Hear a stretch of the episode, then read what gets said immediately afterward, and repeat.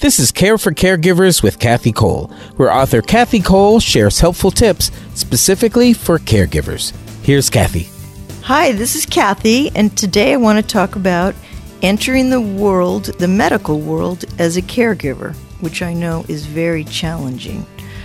I mean, you know, when suddenly you're thrust into the life of a caregiver, handling a loved one's medical needs can be one of the most confusing things for you to manage. And I must say, it was really hard for me because I was completely confused. Unless you have a medical background, you'll be learning all sorts of new vocabulary and medical processes. Uh, you might be dealing with a multiple of doctors, just all sorts of things you've never done before you know, and you might even feel like a nurse that's been thrust into the onto the hospital floor without any training. It's just a huge learning curve that can be steep, long, and disorienting. So, I have four tips that I'd like to share with you.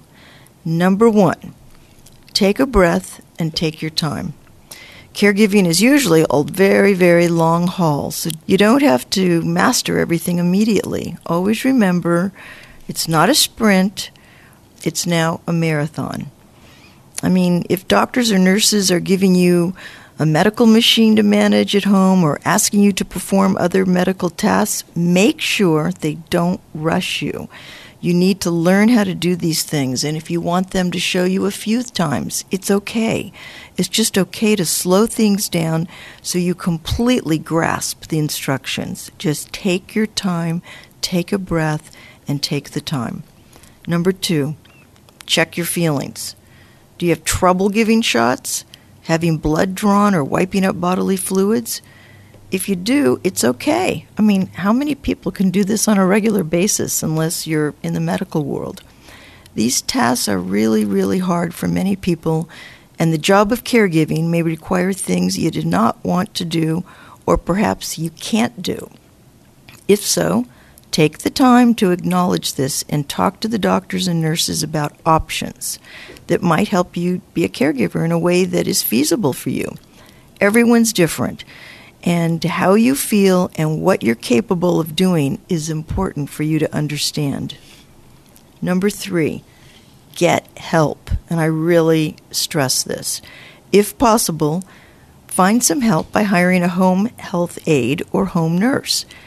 If neither are affordable, the Red Cross or other local agencies may be able to help you. Ask your family, ask uh, good friends. Just you know, get the word out there that you need help. Um, if your friends or your family don't live that close to you, maybe perhaps you can find uh, um, financial help or some sort of support that can help you, or your friends can even donate somehow to help you. In. So you can hire someone because you need help, you need that rest at home, you really need it. So don't forget to ask for it. And number four, keep track. I think this is very, very important. There are often a number of medical issues to organize and track for your loved one, so you know it's really important to be sort of organized. Myself, I like to have a binder, and I have different sections in the binder. One might be the, well, first of all, the medical contacts. Uh, phone numbers, phone numbers of your doctors, your family. That can be in a section. Another section, medications and what time to give them. Another section, um, all your insurance information. Think of all the things that are really important and make sure they're in that binder. Especially, there's times when you're going to go to the doctor, to the hospital, and these are things they're going to ask you for. They're going to ask you for the insurance information and the Medicare information. And if you don't have it at your fingertips, it's going to be a problem because um, you're not going to know what to do, and they're not going to be able to help you help your loved one as quickly as they thought they could because you're fumbling for all these things.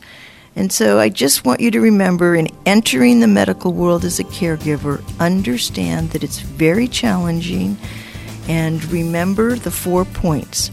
Take a breath and take your time. Number two, check your feelings. Number three, get help. And number four, keep track of everything.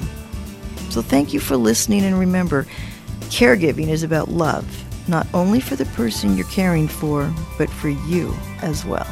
This has been Care for Caregivers with Kathi Koll. For more information on the Kathi Koll Foundation and its dedication to offering care and support to caregivers, just go to www.kathikoll.com.